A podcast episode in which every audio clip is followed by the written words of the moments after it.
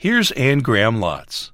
You have the option to break the cycle of sin and failure, but there are no shortcuts. There's no quick fix, but there is victory. Welcome to this edition of Living in the Light with Anne Graham Lotz in her continuing study from the life of Abraham. Victory begins when we recognize we're in a battle, and it's a battle we can't win unless we acknowledge our failure to overcome sin. It's Anne's message today from Romans chapter 7 and Genesis chapter 21. Failure is replicated in our lives, and we would be dishonest and fooling ourselves and trying to fool other people if we said we don't continue to fail after we've been born again, after we've received Christ as Savior. Romans 3:23 says that all have sinned. All of us are moral failures. And I want you to turn to Romans for a moment if you wouldn't. Keep a little mark in Genesis because we're going to come back to it. But Romans chapter 7 Paul is describing the very same thing I've been talking about, where the Apostle Paul, the greatest evangelist the world has ever known, greatest missionary we've ever seen, maybe no one greater in all of the New Testament, maybe in all of human history since the cross other than Jesus, than the Apostle Paul.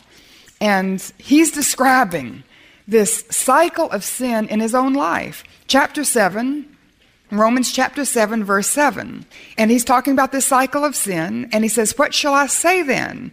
Is the law sin? In other words, you can think of the law as the Ten Commandments, you know, don't do this, don't do that, don't do that. You can think of it as your Bible study when the light of God's Word comes into your life.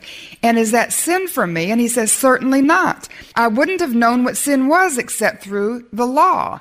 If, if I didn't have a plumb line, if I didn't know God's standard, I wouldn't know what sin was. If I hadn't been in the Bible study the light of God's Word came into my life, I would never have known that was sin in my life.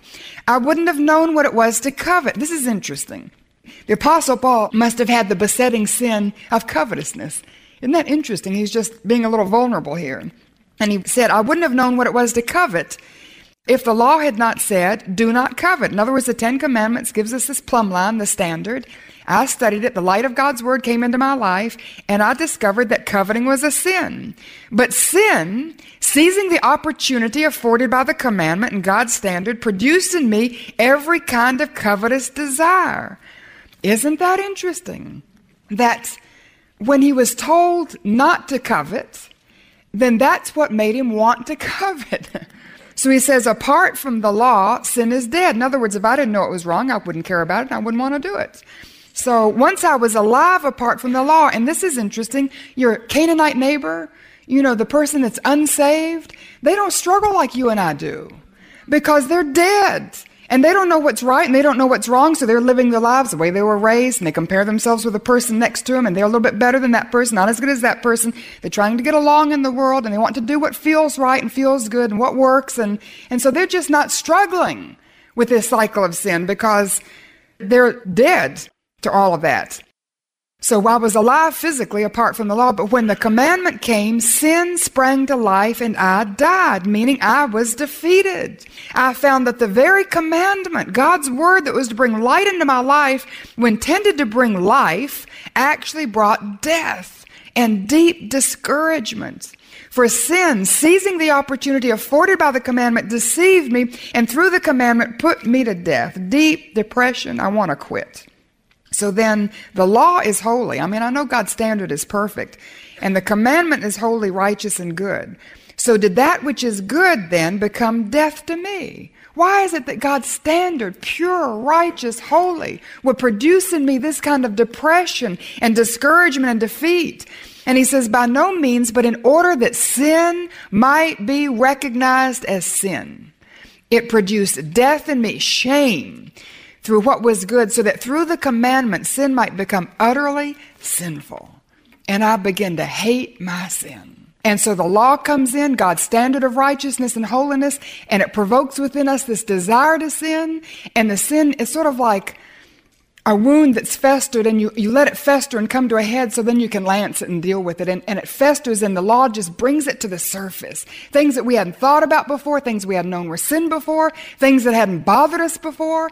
And then God's standard and His Word comes into our lives and we see the sin And it produces in us a desire to sin, but that makes us hate the sin, so that sin becomes utterly sinful to us.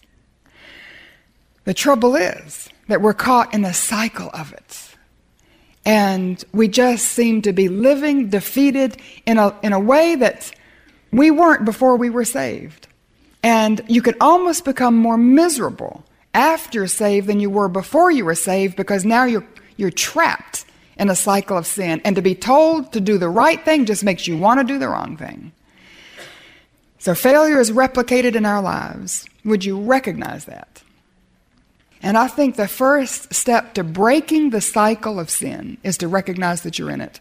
Don't try to cover it up. Don't try to pretend it's not there.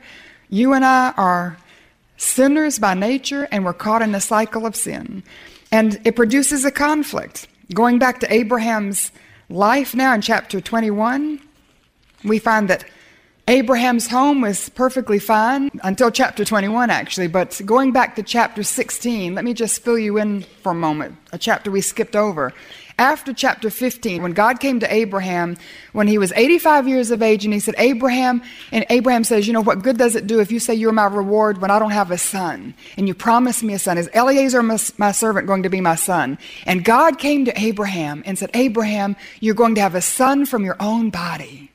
And then he confirmed it, swearing by himself, and Abraham knew it was true. He knew he would have a son from his own body.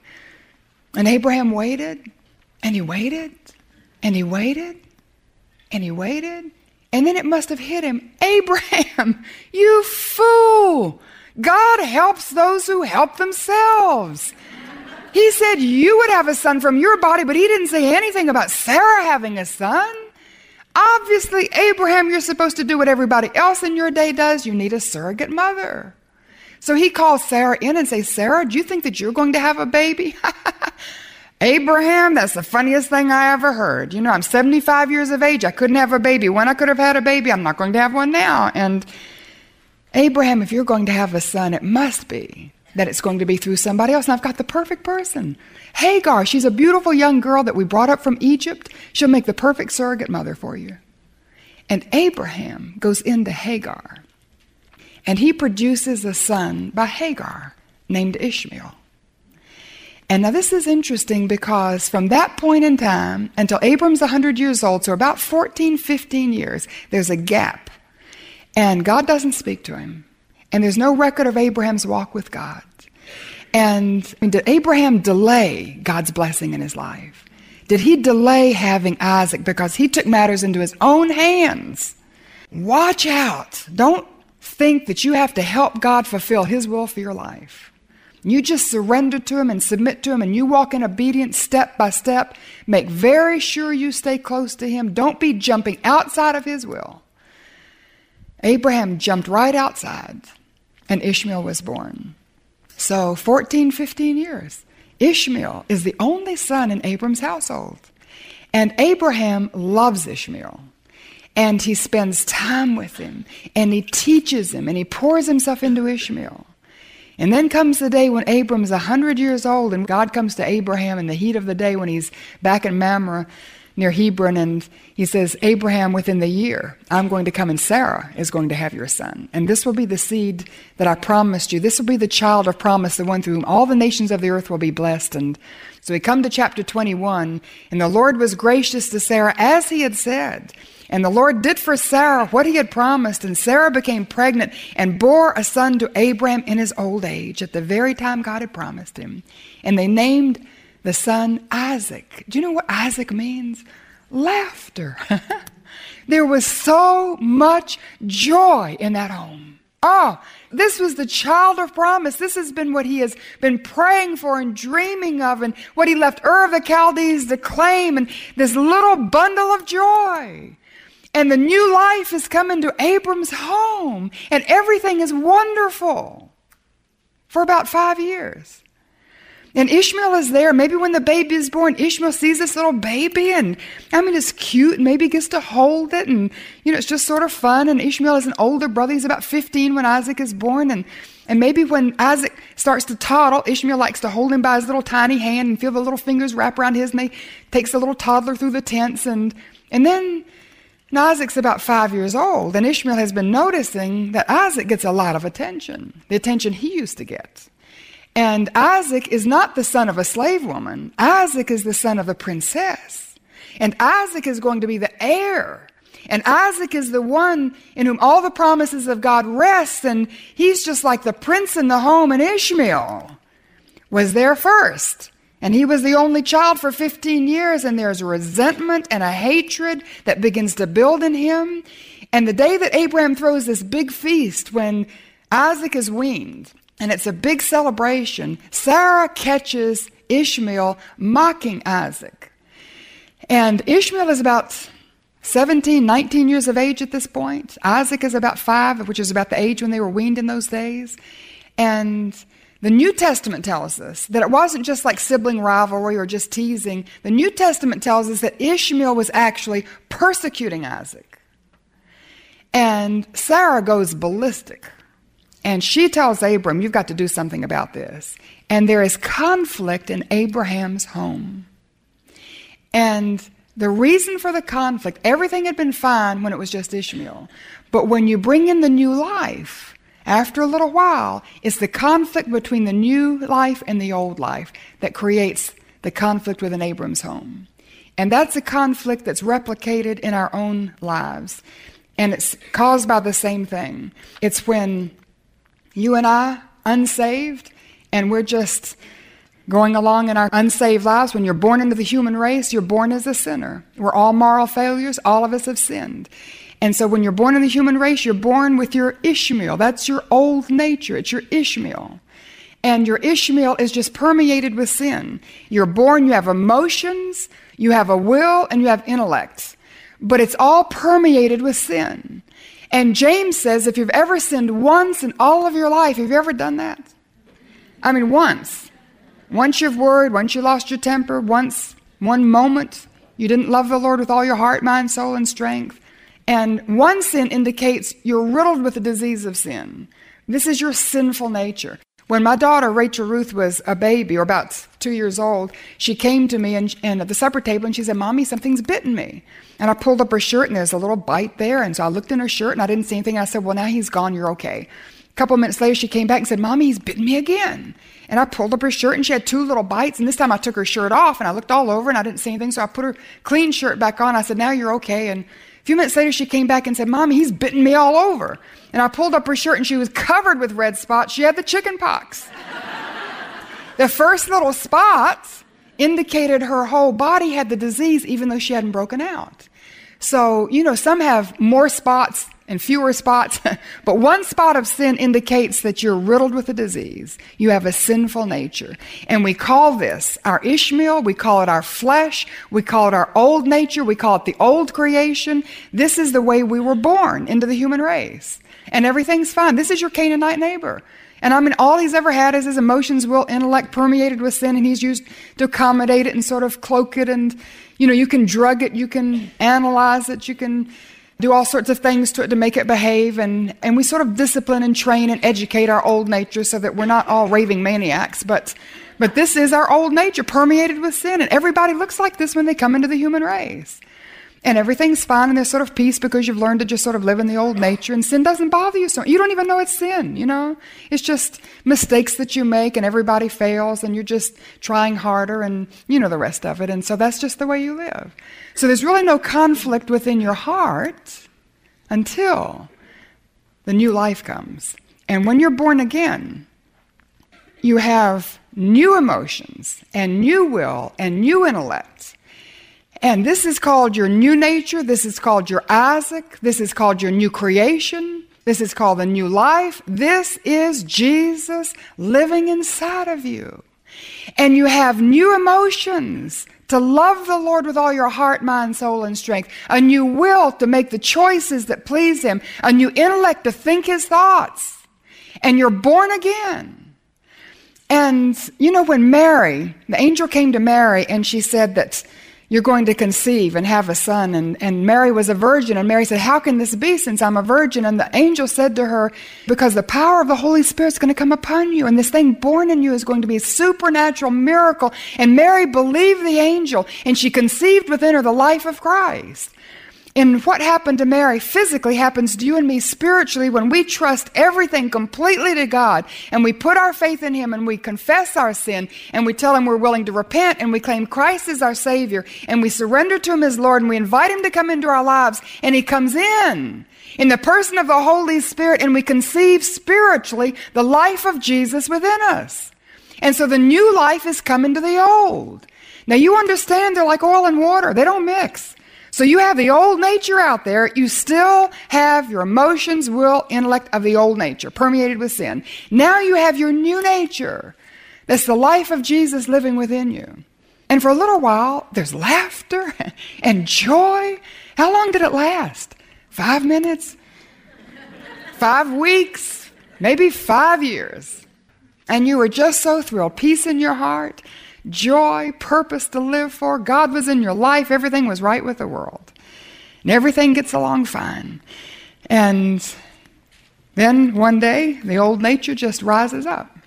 And it may be something you're faced with a choice, probably, or something happens to trigger that old nature. And the old nature dominates because it's been there longer. The old nature is older. The old nature is used to being in control. The old nature is a habit.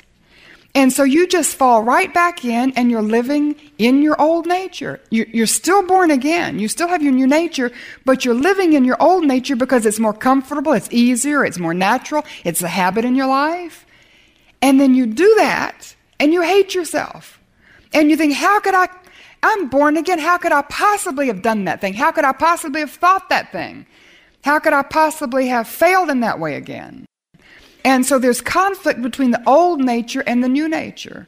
And we see them, the, the old nature, the new nature, and the new nature is surrounded by the old nature. And although this person on the right has been born again, unless that person on the right learns how to conquer the old nature, you're constantly going to not only live in this struggle, but other people can look at you and sometimes they're not even going to know you're a Christian.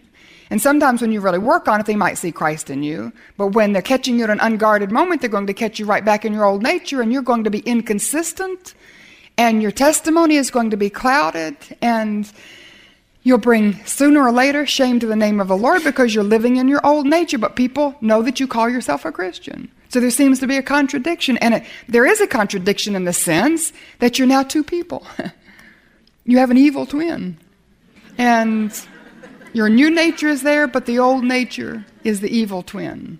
And you're caught in this struggle and the conflict between the old and the new nature. So turn back to Romans 7 and listen to Paul describe this. His description is really remarkable because we could have written it ourselves. Chapter 7, verse 14. Picking up where we left off, Paul says, We know that God's standards, His law, is spiritual. The Bible is good for me, but unspiritual. And I'm sold as a slave to sin, and I'm a slave to it because my old nature has been there for so long. It dominates. It's a habit. It's just easier to fall into. And I do not understand what I do. For what I want to do, I do not do, but what I hate, I do. Have you ever done something you didn't want to do? And you hated yourself afterwards? And if I do what I do not want to do, I agree that the law is good. Nothing wrong with God's standards and His holiness and the Bible that brings light into my life. As it is, it's no longer I myself who do this, it's sin living in me. In other words, there's a deeper problem than just wanting to be good and wanting to do the right thing and not wanting to do the wrong thing. It goes deeper than that. And there's a deeper root in my life. I know that nothing good lives in me. That is in my sinful nature. Did you know that? Wake up. There's nothing good in that man on the left. Nothing good at all. And you think, Anne, I know a lot of people are not saved and they're so good. And they're moral and they're kind and they're thoughtful and they put some Christians to shame. But you know something? The Bible says that the best things they can do, all of their righteousness is as filthy rags in God's eyes because it's permeated with sin. Sinful motives, sinful attitudes, selfishness, pride, whatever. You know, we don't know what God sees from His point of view. And there's not anything good in that old nature. And we need to recognize that about ourselves. Because sometimes we think there's some good in us, you know. I do something nice for somebody and help a little old person across the street, or I send Christmas cards to somebody who didn't send them to me last year. And, you know, we do some, and we think there's some good in us. But in our old nature, there is nothing good, nothing at all. It's saturated, permeated with sin. It will never please God. Listen, the old nature will never change. Now, now you can educate it, and you can rehab it, and you can analyze it, and you can drug it, and you can sort of shape it and sort of, you know, make it seem better. But it's always going to be an old nature. And capable, by the way, of anything. Would you recognize that? So when we point our finger at somebody or we point our finger at somebody else, you know, who's in the news and we think, how could he possibly have done that? Listen, the old nature in me is capable of anything. And that's scary. And we see some old natures maybe a little violent than others and a little, you know, because of the way they're raised or what they've been influenced with. But an old nature is an old nature permeated with sin. So you're never going to make it better. And that's why it just has to be cast out. It has to be crucified. You can't manage it, make it better. You just have to put it to death. You have to cast it out. And so the Apostle Paul, where he says in verse 18, I know nothing good lives in me, that is in my sinful nature. For I have the desire to do what is good, but I can't carry it out. And in this old nature, in your emotions, you can want to do the right thing. There's no power to do it. You can't do it. And it so dominates the new nature, even though you have new emotions and a new will to do the right thing, you just can't seem to because the old dominates. For what I do is not the good I want to do. No, the evil I do not want to do, this is what I keep on doing.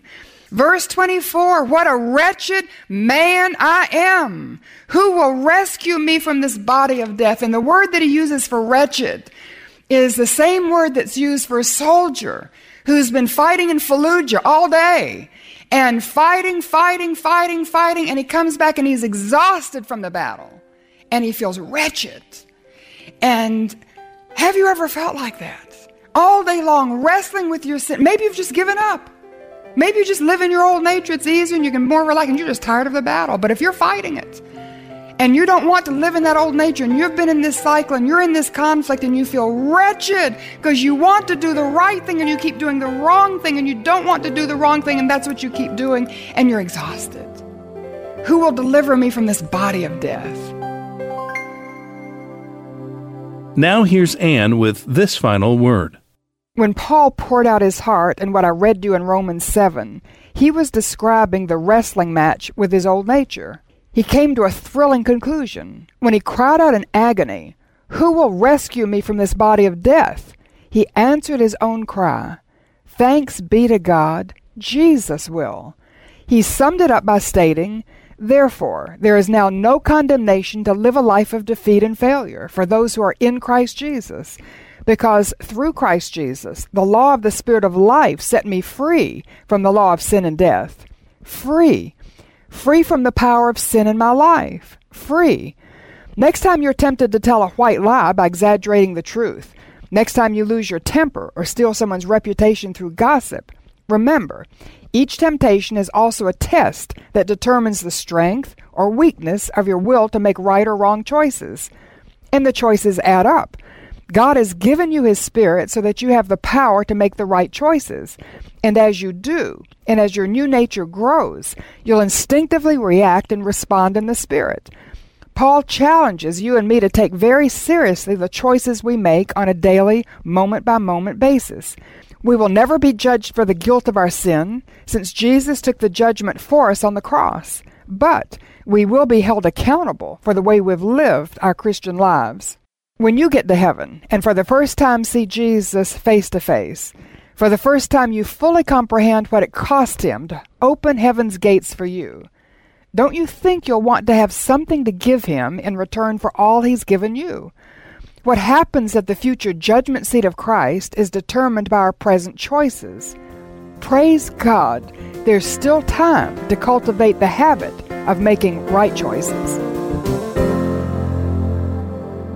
You can hear Living in the Light with Anne Graham Lotz weekly. And for ways to experience the God filled life as you pursue your personal Bible study, go to annegrahamlotz.org. She'll help you get started with free resources you can use and share with others. Join us here each week for Living in the Light.